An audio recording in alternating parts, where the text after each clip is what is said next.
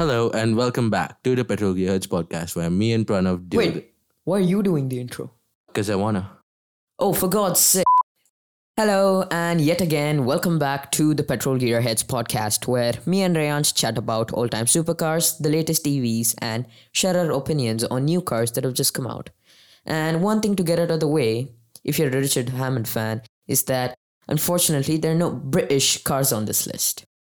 Oh yeah, Jeremy and James would be pleased. Definitely. Anyway, like each of the other episodes, we promise that this one will be a banger. This one will definitely leave you off the hook. Yep, we have no time to waste. Let's jump right in. P.S. We're going to be counting down from the not so bad fails to the absolute disasters of cars. At number one, um, I mean seven, we have one of the best cars ever sold in the states. Only a hybrid version. You guessed it. We're talking about the Tahoe Hybrid. Well, this car was not good and was whopping nineteen thousand dollars extra. Yeah, that's a lot. And it only sold from 2008 to 2013, right? Uh, no wonder they stopped production. Like, who wanted to like shave off like two miles per gallon by having a hybrid uh, thing? But like, Exactly. And that its price back in 2008 to 2013 accounted for inflation's about $68,000 now. yeah, that is a lot of money for a hybrid Tahoe. Especially for a Tahoe, like the gas version of it is pretty cheap. Yeah, it's twenty thousand dollars cheaper, like we just said. Exactly. And no wonder these cars sold less than an Austin Metropolitan. This car achieves a fail rating of 5.8 out of 10, to be precise. Coming up at number 6, we have from a remarkable manufacturer, the SSR. If you didn't know by now, the SSR is Was was manufactured by Chevy. It was a cabriolet sport truck sold during 2003 and 2004. This vehicle is in sixth place because it sold surprisingly well at about 24,000 units. it's surprising considering that it's a super truck cabriolet thing, and twenty four thousand made. Exactly. And we shouldn't forget that it's, it was a very niche truck. Only some people would really like this truck. The main reason for its name is because of its LS2 V8, which powered one of the many Corvettes. When Chevy uses an engine twice, they mean business. Nevertheless, since this car only sold 2400 units per model year, we are gonna give this a solid 6 out of 10. What are you doing? I was drinking water. Anyways, at number 5, we have the Lincoln Blackwood, a luxury pickup truck. Now, you see, luxury pickup trucks are pretty common these days, but back then they were not, and this was basically a rebadged F 150 with some luxury bits. Exactly. And it is one of the best and worst fails. That's right. So around 35, 60 Blackwoods were ever sold, which is not a big number, but it's But a it's small number. decentish. Yeah.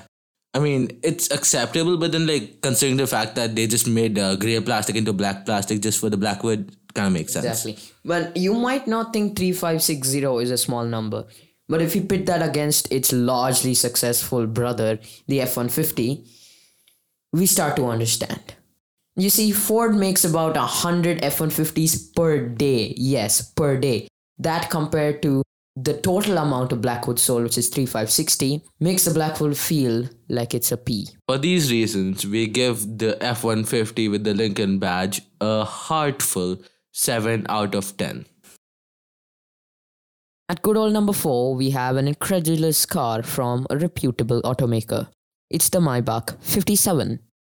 Let's drill down to the specs now. The model years were 2000 to 2012. The number of cars sold in that 12 year span were about 3000, which included the coupe and the sedan version of the Maybach 57. It was powered by a twin turbo 6 liter V12 accompanied with a 5 speed automatic. With those specs in mind, we can infer that this car is pretty damn powerful. This car probably sold badly because it was a bad configuration which was unfit for the European market. Moreover, its preposterous price tag of about $700,000 accounted for inflation also contributed to its discontinuation. We give this a solid 7.5 out of 10. Next up, we have one of the most obnoxious cars in the list the Fisker Karma. These specs are all probably shrouded in mystery since they sold about 2,000 units. And nevertheless, we secured the internet and dug out the specs for you guys.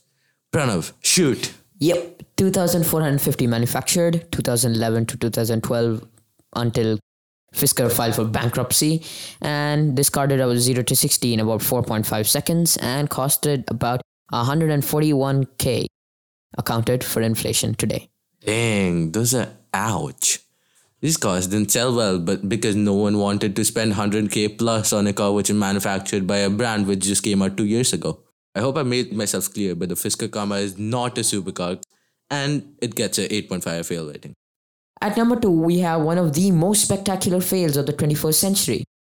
We present to you the Lexus LFA. How in the world would a list of flops be complete without a Lexus? Anyway, let's get down to business. This car costs a hair under 500k, revs up to 8700 RPM. This Halo car sold about 500 cars, which is incredibly less. And yes, we just said 500. We suspect that this car sold like this because of its ridiculous price tag compared with Lexus's unreliability. This car is given a solid rating of 9 out of 10. The moment we've all been waiting for. The number one top flop. According to us, Yes, us. The absolute worst flop is the Mercedes R63. Like, you can't justify this car existing, you know? exactly. You have. Did they offer manual transmission? Uh, yeah, they do. Oh, we can't confirm that because I don't trust you. Uh, yeah, so C63 engine. Mm-hmm. Yep. And close to almost 600, wasn't it? Yep, 600, 600. horsepower. Yep. And I mean, who needs it? Yeah, in a minivan. That's one of the most Yeah. random combinations I've ever heard of. Except for one mad German who'd want to se- carry seven people and ski- skiing stuff and uh, go 150 plus on the Autobahn. Exactly. There's absolutely no point of existence. And looks like there were 44 of those people. So Yep, 44 people bought the R63. Yep. 44. that's rarer than a 250. Exactly. It's like sticking Lewis Hamilton F1 engine into an ambulance. They probably could do that because it's Mercedes and they do stupid stuff all the time. Anyway, ladies and gentlemen, thank you for tuning in to the Petrol Gearheads podcast. We'll catch you on the next one. Peace.